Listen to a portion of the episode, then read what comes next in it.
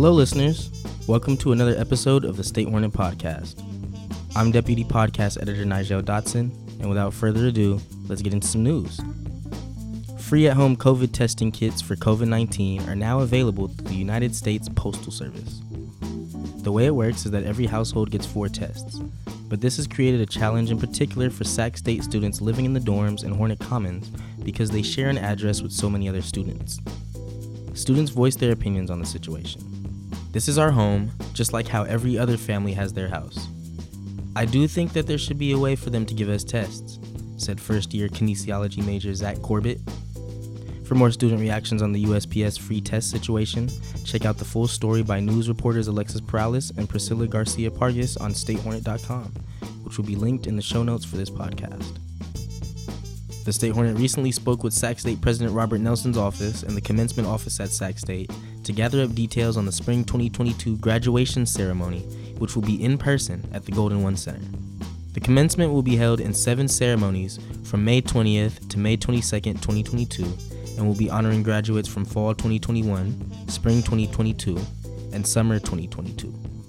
Attendees two years and older will be required to show proof of full vaccination or a negative COVID test at least two days prior to the event. For more details, check out the FAQ from our opinion editor, Chris Hall, on our website. In other news, Sac State is hosting the 30th anniversary performance for Sacramento Black Art of Dance in the University Theater at Shasta Hall. The show opened on February 23rd and will be running through Sunday, February 27th. The show begins at 7 o'clock every night except for Sunday, when it begins at 2 o'clock. Nicole Manker, a Sac State dance professor and the director of the performance, said that when Sacramento Black Art of Dance was founded, it was based in the community. There was a very strong and pretty balanced combination of community dancers and students, which drove some pretty wonderful things. Manker continued to explain that for the 30th anniversary performance, the plan is to bring the show back to its community roots, and that preparation for the show was very intense. For more details on the performance that runs through this weekend, check out the full preview story on statehornet.com, written by A&E staff writer Stacy Hanson. That's the bulk of the news this week, but we've got plenty other stories on the site right now. Feel free to check them out.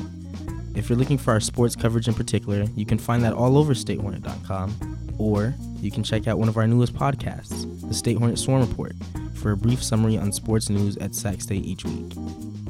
Till next time, this is Nijzel Dotson signing off.